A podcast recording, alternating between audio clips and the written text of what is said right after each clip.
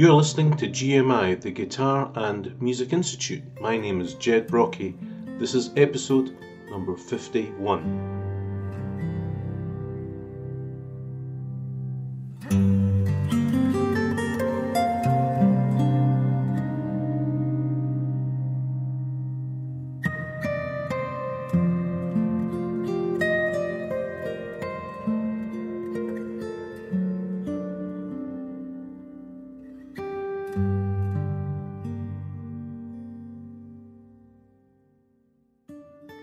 Folks, well, you have been listening to the music of Trevor Gordon Hall.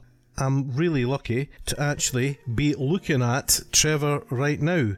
He's somewhere in America, and he's, I think it's America, or it might be Canada. Nope. No, U.S. That's right. I'm in Philadelphia. He's in Philadelphia, of course it is, because it says it right in front of me. And and then we're going to talk all about his new release, which is the this beautiful chaos and uh, it's a solo guitar release, and uh, it's very, very enchanting. So, welcome to the show, Trevor. Hey, thanks so much for having me. Great to talk to you. Not a problem at all. Now, this is a quite an intriguing release. I just wanted to talk about you first of all. Well, I don't want to talk about you. You can talk about you can talk about me. That would be funny if I tell you all about you. and then uh, we'll go on to talk about the album and future plans, etc. So luckily, a huge percentage of the people that listen to the show are in the United States. And hey, mm. you're in the United States. So yes. why don't you tell them a wee bit about yourself? Sure. Yeah. So um, I'm outside the Philadelphia area, and I've been playing music professionally, I guess, about uh, 15 years or so. Um, I grew up in upstate New York, in the Rochester, New York area. Um, so I started playing guitar there, and then um, when I was about 10 years old and about 14, I moved to the Philly area. And, you know, for as long as I can remember, guitar has been something that I've just sort of grown up along with. I've Does your dad or mum play the guitar? Bizarrely, no. No musicians in the family. No musicians in the extended family. Um, I do. I, well, actually, I do have one cousin who plays violin, and my grandpa played a little bit of piano. Um, but nobody had really. I, I, don't know where it came from. It was just sort of fire in the bones. Um, some of my early memories of experience of music. Uh, my mom did have a piano in the house, and I remember sitting in, and playing the piano and trying to pick out certain melodies that I was hearing in my head, and and whatever that sort of spark was that ignited uh, in hearing something and then being able to play it. Uh, I feel like that has been something I've tried to stay close to for the rest of my, you know, all the way up till now. So yeah, guitar player, uh, taught over the years as well and then uh, touring and recording. And so it's been uh, quite an adventure, but I'm uh, very grateful. It's been a crazy last year and a half, as it has been for all of us, but it's been a good recalibrating time as well. Yeah, that thing about the piano in the house, everybody wishing that somebody could play it, you know.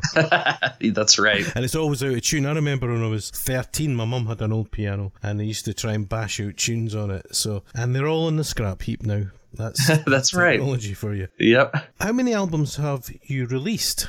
Or is this your first? I don't think it is.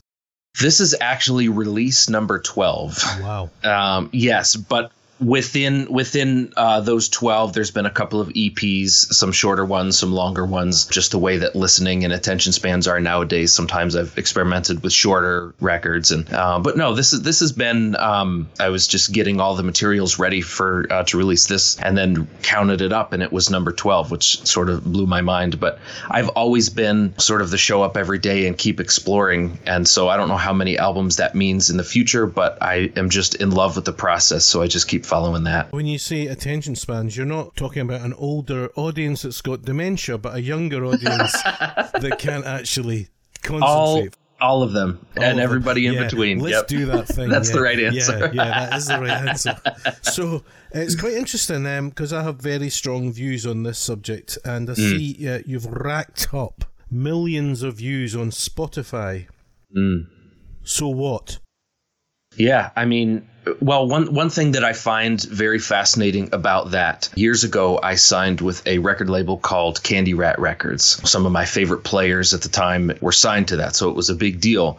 But I remember in preparing for that, I was really focusing because Candy Rat, one of the very first viral videos on YouTube, uh, was uh, a guitarist named Andy McKee, who's become a, just a dear one of my best friends Well, now. that's weird. You should say that because that was exactly where I'm going. I can score that question off the Yeah. list. podcast well, that went viral, and it sort of there was this interesting resurgence of acoustic guitar uh, happening. It became very video based, and so I was, I guess, at the time, I was thinking about the visual aspect of things. And interestingly enough, uh, this goes back to your question, I promise. Focusing on the videos and trying to get all of that working and making sure that something looks appealing and the color color grading is right and all of that. My most consumed material was on Spotify, and it was some of my more melodic pieces the pieces that I always thought I might not put on a record because they wouldn't look cool in a video or they were just too personal to me. And so what's interesting about that is yes, all of these other I- I'm grateful for those streams on Spotify, but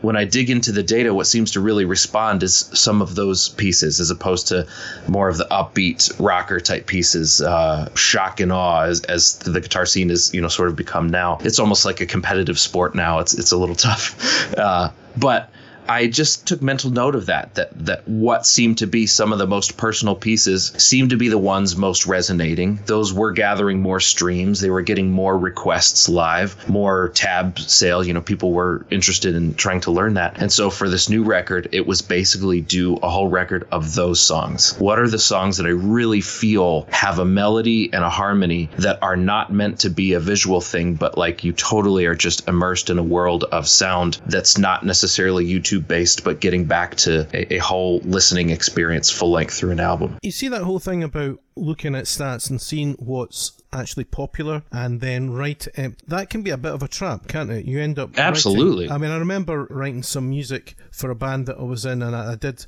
a piece that was really quite. It was called "Twisted to the Fore," and it was co- complex and odd. And I thought, no one's going to like this. Of course, they loved it in Germany. So, um, and then you think, well, maybe I should write more of that. And that came not from Spotify, but it came from looking at returns from PRS. Mm-hmm. Is that what's happening now? Less returns from PRS, more looking at Spotify stats. Yes and no. To some extent, I think just writing or composing for the medium is really a waste. I mean, that uh, will really bypass your own personal narrative many times, and and uh, you don't believe in the notes the same way. However, that did give me confidence to release what I was already writing. It's all the stuff that I felt like was most personal, and that classic cliche that's become a cliche that is attributed to so many different artists, and everything goes back to Einstein too. But what is most personal is most universal. That was kind of a shocker for me, where I realized I don't need to play this game. I really want to write what seems to be the most true to me, and then that seemed to be what was also resonating when I look at all the other stuff. But I don't write specifically for those mediums. I hope that makes sense. Absolutely. And one of the words that I've written down about your music is heartfelt. So hmm. you have toured through 17 countries. What That's countries crazy. were those? Oh man, I have a list on my. Well, what's great about Europe is that it's sort of like visiting a couple of states in the U.S. You can really knock out a bunch of them on a route. But yeah, so through around Europe and then the U.K. Did you visit Scotland at all?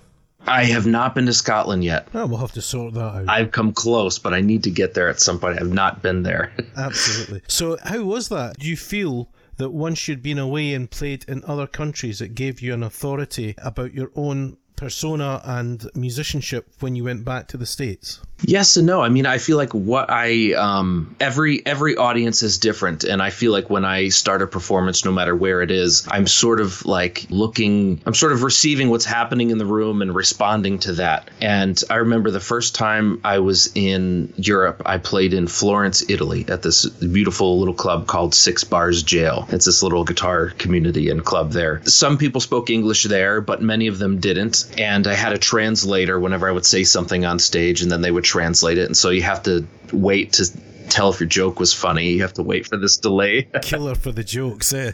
But I just I loved the feeling of as soon as the music started, you could just feel this sort of barrier drop. There's no translation. It just is. It floats above language and culture. It was really beautiful. And so when I come back to the U.S., I feel much more invigorated in my own project, and I feel like I want to dig deeper into something that feels more universal. So I'm not just well, what seems to be hip here in the states. I've always felt like my music has been sort of to break down cultural and language barriers and all that. And I felt the same thing in Poland and China and South America. Each of these places where you have this barrier up to the point where even throughout sound check, you know, turn this up, turn this down, and then the performance starts and it's just a wonderful feeling that I never can quite pinpoint, but it's just wonderful to feel that drop. And so on this new record, a couple of those tunes um, were written and sort of inspired in those travels and in some of those moments. So yeah, when I come back to the U.S., I'm grateful to be here, but I really love to to travel and experience the other cultures too. Trevor, do you find any difference in terms of the response to your music depending on where you go? Definitely. I went to, uh, there was one place in uh, somewhere in the middle of England, and it was like just complete dead silence. And I played and I just tried, and I felt like I just wasn't. I've played down there, I've played some of those places. I know Couldn't the place you're talking about, actually.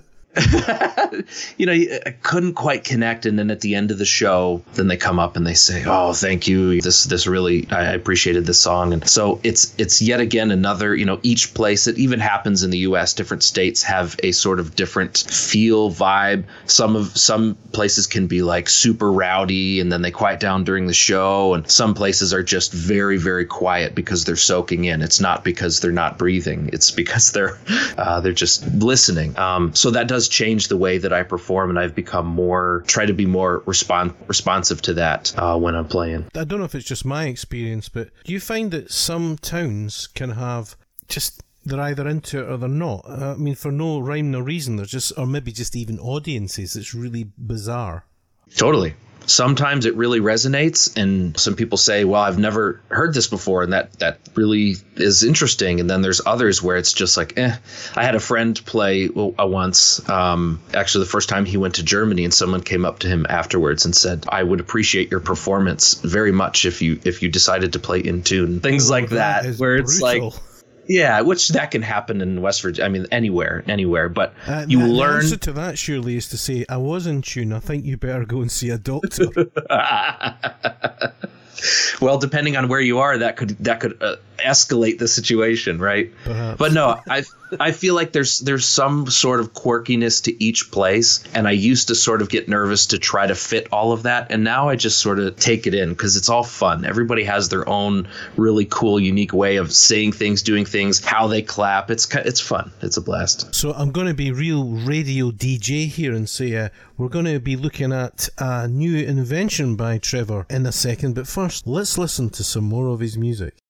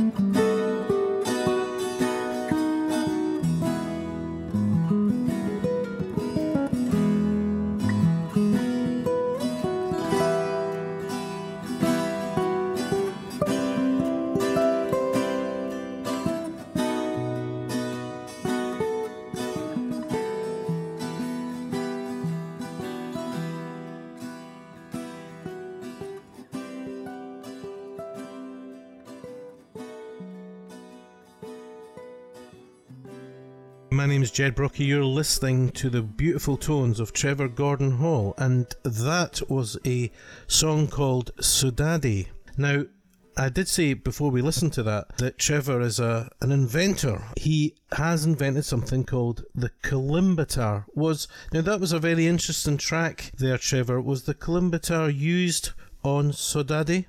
On this track, Sodade, no, I didn't use the kalimbatar. Um, I did use a, uh, it's sort of making comeback, but it's a traditional uh, Portuguese guitar. It's a 10 string instrument called the viola amarantina, and that comes from a little village in the north of Portugal. Um, and so I fell in love with that while I was on tour there and was able to get one uh, here back in the US. And so composed that piece, and then everything else sort of built around that.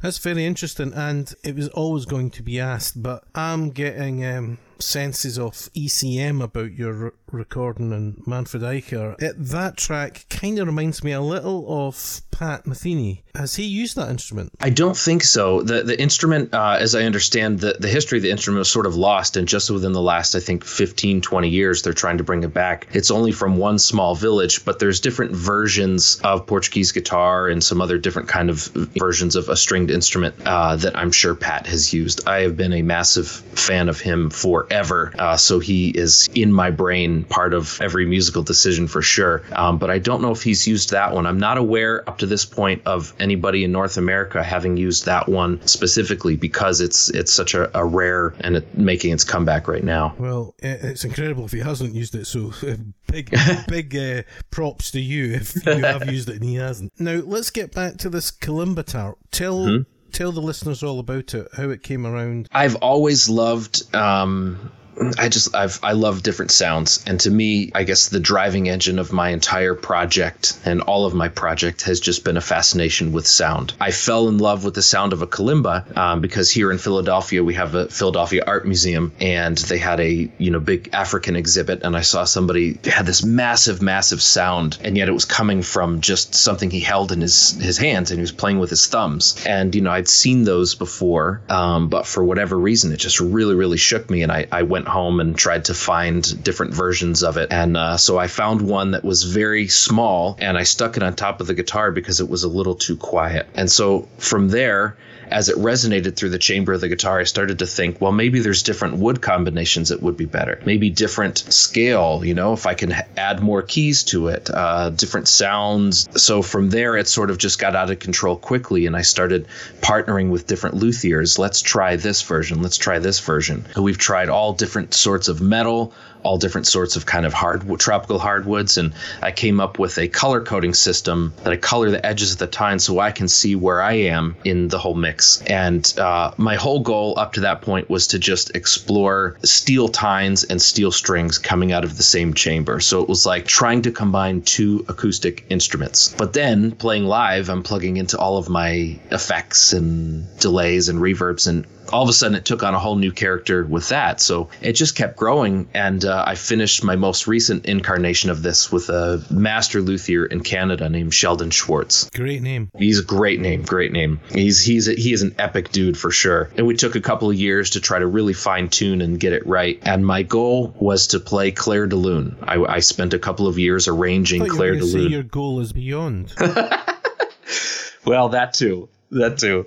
Uh, so have, have but, you have you managed? Have you got any video of you playing this?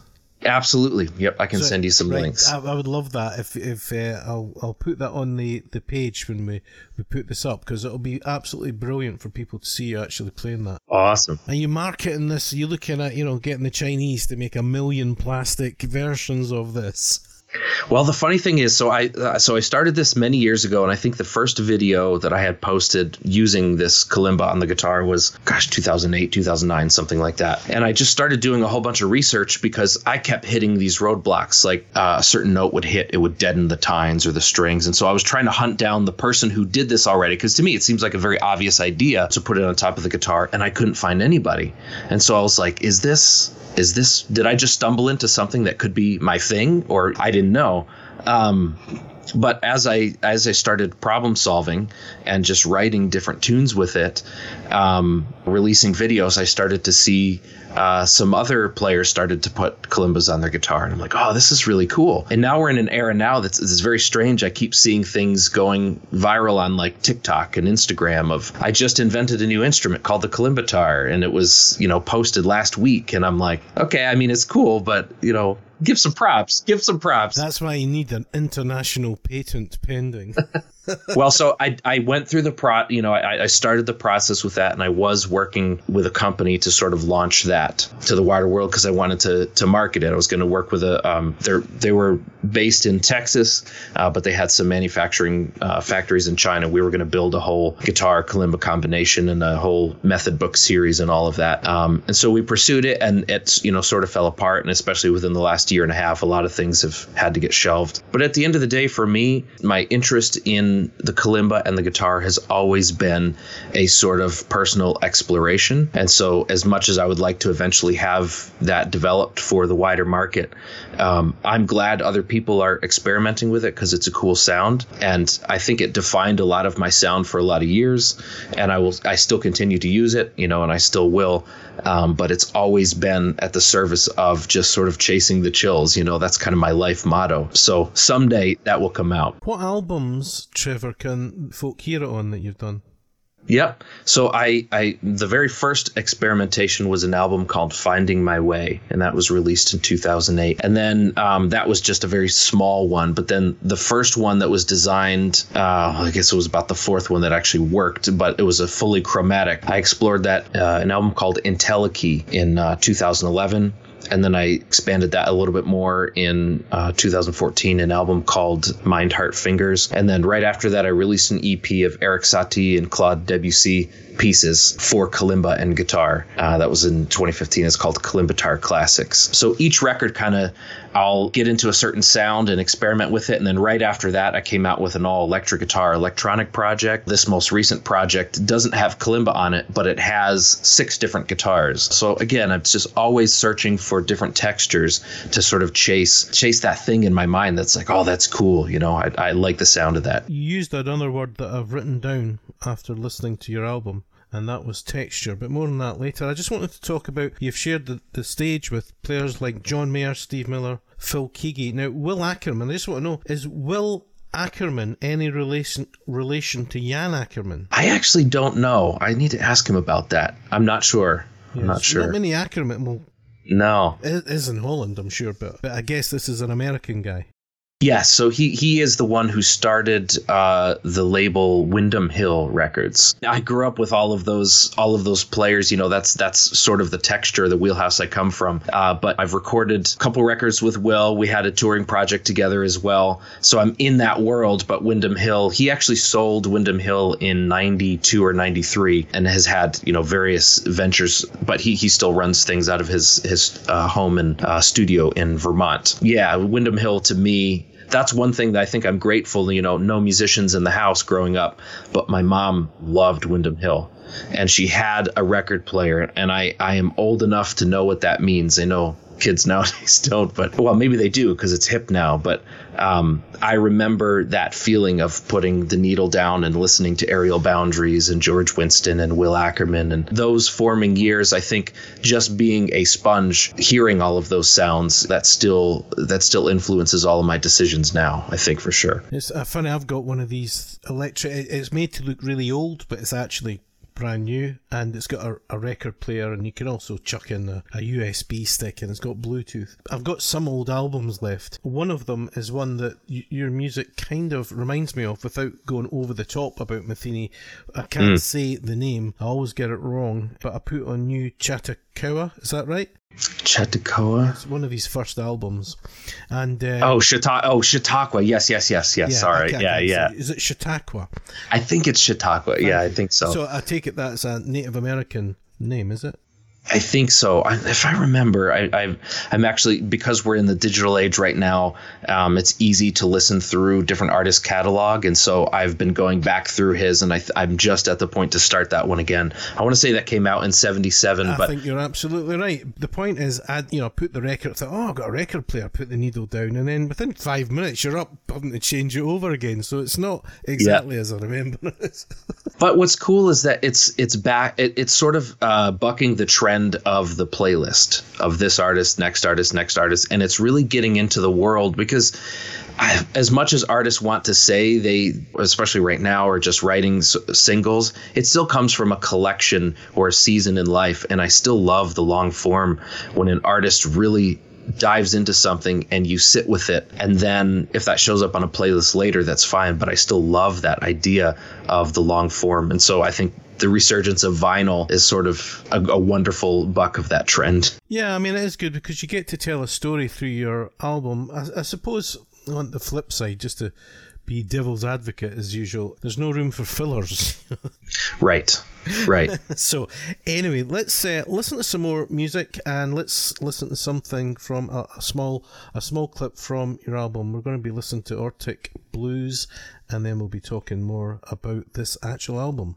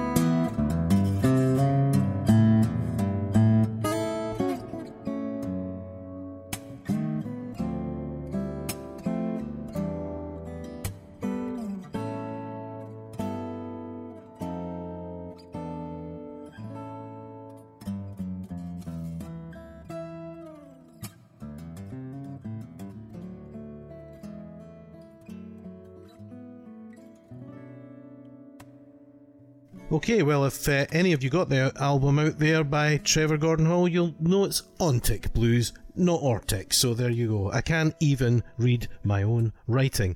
Trevor, I want to talk a little about the album itself now. I've written down some just just very brief thoughts about it. I really felt it, it was interesting, it was heartfelt. It almost, in a sense, heading towards a sort of meditational, transcendental vibe. Was that your intention? I suppose that uh, that state of mind is something that's always interesting to me. I don't know if that was my initial intention. Some of my initial intention was because I had explored the kalimba for so many years, I wanted to just write a guitar record, which sounds funny to say, you know, because it quickly escalated to six different guitars being used. For me, it was very technically commanding, but also I really wanted to make sure that every note on this came across with ease. And actually, I felt like it was the best version of that note. So, for all the guitar players out there, basically worry about how to get, if we get a couple of buzzes in the notes, but we get through the passage, that's fine. Um, but with this one, I just, the angle of the finger touching the strings, the kind of guitar, how I'm against the microphone, I really wanted to just dive in to make something that's so it was the most complex project I've ever undertook and yet it feels the most sort of free flowing and meditative. I guess my intent was was a sort of calming, you know, calming season uh, of my life. But yeah, I've enjoyed meditation for years and years, so I'm sure that plays a part for sure. From a technical standpoint, it would be tricky because to put not too fine a point on it, it is bathed in reverb. Mm-hmm. I used reverb on this record as another instrument, and I and I did that intentionally because I'm doing that in my live show now. And the way that I do that is I'm sort of live mixing the reverb. So when I play a note, I can actually extend the decay of just that note while I go on to the next phrase. And so I'm sort of like, it's almost like I'm at a studio desk live and turning up the, a certain note, you know, frequency of the reverb and bringing it back down. And I wanted to mimic that in this record so that it actually, for example, the first track, when you hear the notes go a little bit higher, it extends the decay, so it gives you that sort of floating feeling. I try to sculpt the sound with with reverb after the the instrumentation is in there. This whole texture, this is all part of the textures approach. Is it also a way for a solo artist to, in effect, multiply their own presence in a sense? Yeah, I think so because when, especially when you're listening, if you have headphones on, a guitar will fill the entire frequency spectrum. You hear this massive sound, and then if you can actually give not just width to the sound, but also height and depth. I just feel like it gives this whole new experience um, that I wanted to experiment with this. And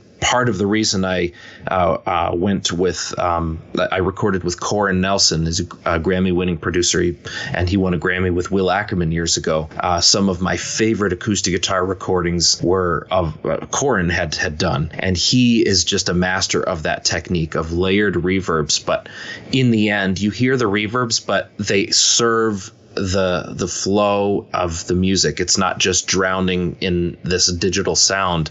It to me, maybe we went we went a little overboard in some spots, but I I feel like as a cohesive thing, it, that's what gives it its its character. And I know I kept saying to him, "Let's do more, a little more, a little more." And he's like, "Okay, okay." Um, but he was just a master of knowing how to balance the frequencies of the decay of the reverb, but also the individual instruments. Because there's a baritone guitar, there's a high strung guitar, there's electric. There's a lot of things to consider uh, mixing an acoustic guitar record, and, and he having him at the helm for all of that was just unbelievable. There's no doubt it's beautifully recorded. Just a, a pure technical thing. What mics were used? Because they sound expensive. They were.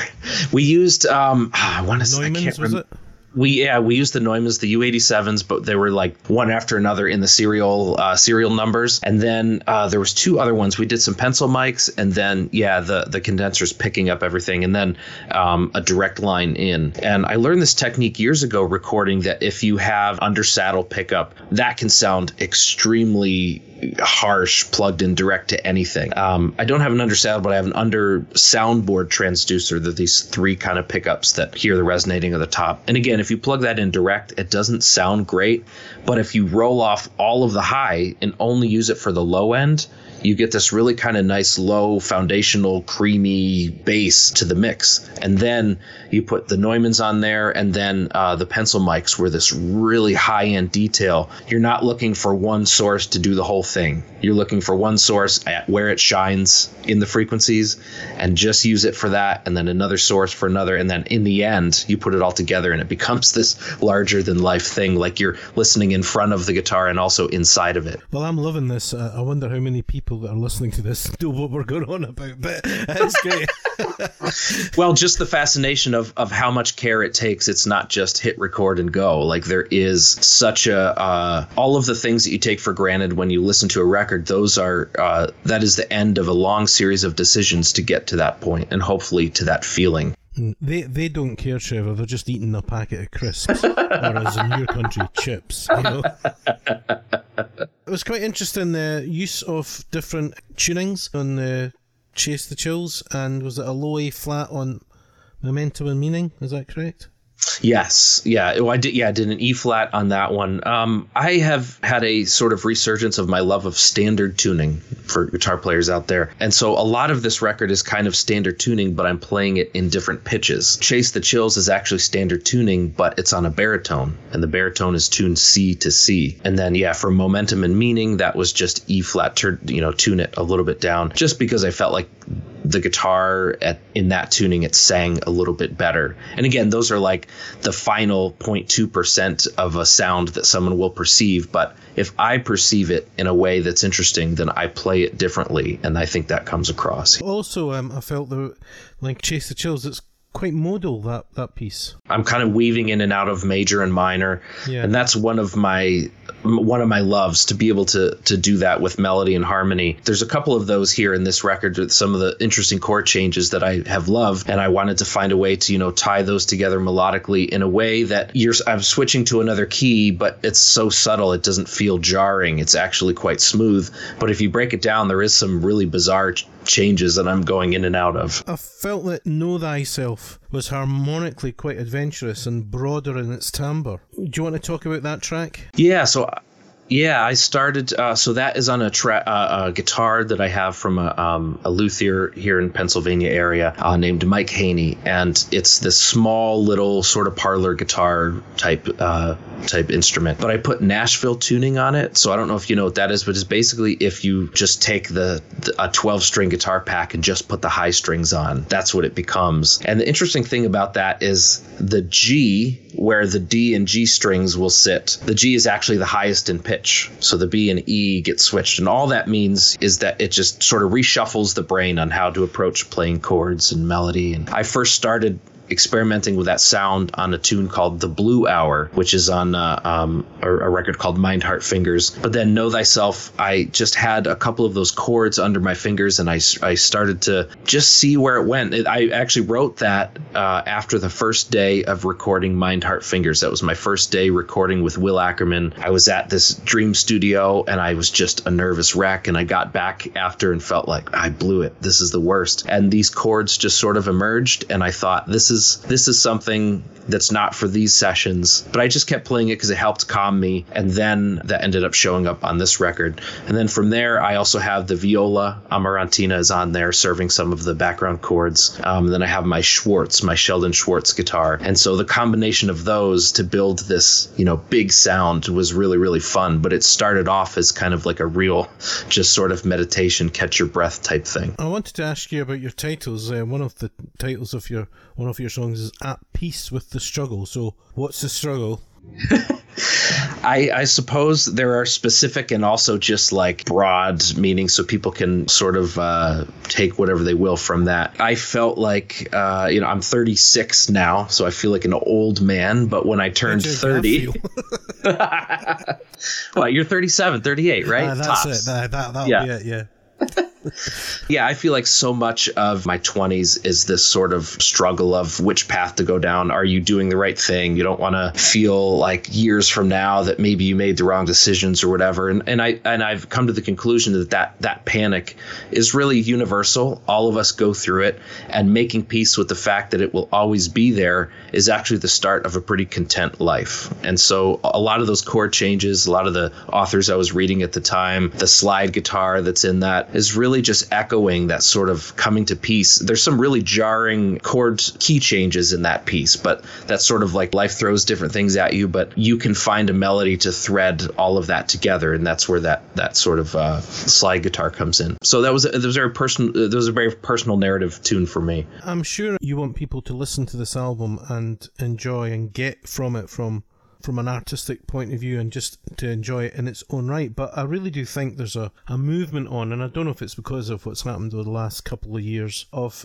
people trying to find more meaning, and maybe that may or may not include organized religion, and it may include things like meditative sessions is this something where you would like to push your music? Have you ever thought of pushing your music into that arena? Yes and no. You know, I grew up in a, a conservative Christian home here in America, and my dad was a professor, and I actually went to school for philosophy, theology, and so my interests have always been as I've sort of grown out of that world, and I'm looking back and just trying to trying to make sense with the world I grew up in. What are the things that I deeply hold and want to pass to my daughter, and the, how I practice all that uh, as a family. Those are all very personal things to me, and I think are really driving in, in every record. It's sort of a, a further exploration in that in that direction. I don't know if I've ever considered something specifically marketed towards that group, but my hope is. Is there a part in the back of your mind where you can hear your dad saying it's off the devil, all that stuff? Probably. yeah, but I know, you know, I, I, talked to him teenly, and we, I, I was always raised to think he got his doctorate and became a professor, and so uh, part of my exploration has always been to really, to really dig into a question and not arrive where I was supposed to, but to really follow wherever it leads, as as uh, uh, uh Socrates says. I and I feel the same way about my musical aspirations too. You know, follow the inspiration where it leads. It's always this driving interest, and my hope, obviously, is that that feels universal and can resonate with lots of different people. But as far as the marketing department, I don't have a marketing department, so maybe someday if I do, they'll be able to get it in the right spot. But I do feel the same thing that you just said. There is sort of a sense of a deeper meaning, and uh, I think a lot of us do get sort of fed up with some of the the crazy things that come and go with politics and organized religion and all that, but there is the deeper quest of what it means to be human, and I feel like that is the driving thing in in my work. From my perspective, that comes through loud and clear, Trevor. Mm. I'm right in saying that the album's already been launched. Yes. Yeah, because um, th- just for the listeners out there, we wanted to do this interview earlier, but Trevor had some recording work to do and teaching work in another part of the States, so we had to push it back, which is a bit of a shame, but hey ho, better late than never. I take it they can get your album on iTunes, etc. Mm-hmm. iTunes, Spotify, basically everywhere in the universe where you can get it. I also sell uh, on my website. I have uh, little thumb drives with my whole catalog on it, CDs, and also this is the first record I've ever done that will be a record. I have vinyl It's on its Oh, way. fantastic, fantastic. Yeah, so I really wanted to go all out with this one, and um, there's the experience of sitting and listening to something, and also looking at the pictures and reading the thank yous, and I've always loved that, and so I wanted to return to that and, and go overboard with all these other items because yes, you can you can stream it, so please do that, uh, but there is kind of a, a an extra thing when you're holding it in your hand. You're not in that part of America that's got all the fires, are you? No, I'm on the opposite side of. Thank yep. goodness for that. You can watch know. them melt. Um, but actually, one of my other podcasts, so talking to, he's a singer songwriter, this guy, uh, Englishman, brilliant guy. He went down the whole route of getting them made up in Germany. Mm. It's just a brilliant thing for him. And actually, people love buying these things, even, you know, at gigs. Uh, the big question is do they listen to them or just keep them as a keepsake? But in a sense, Yep. if it's there, it may well get played. Yep. What I have figured out is that there is a different thing for me as a fan of other bands. You know, if I have a record in hand, I may not listen to it, but it is a memory item, a tangible thing. You know, either I get it signed or on the website. I so I figured out it, like with uh, with every purchase of a vinyl, you get the automatic high res file download, so you can have it in your digital world as well, the high res as well as the vinyl. So I I, I hope that products like that will come back in general because I think as a fan, I like the digital for the ease of use, but I also like the tangible uh, for the experience too. Going forward, Trevor, what are the plans? And I think a recording will be in there somewhere. Yeah, I'll keep recording. I have a couple of different side projects. That, um, there's a great singer songwriter in the UK named 1403, and we have kind of a duo project together. Uh, I'll do another one of those records, another project probably with uh, a couple of other guitar player friends, but then getting back into touring and figuring out what's left of the live music scene after all of this. That that'll be interesting. Yes, that will be very interesting all to, waiting for to that figure one. out. Yep.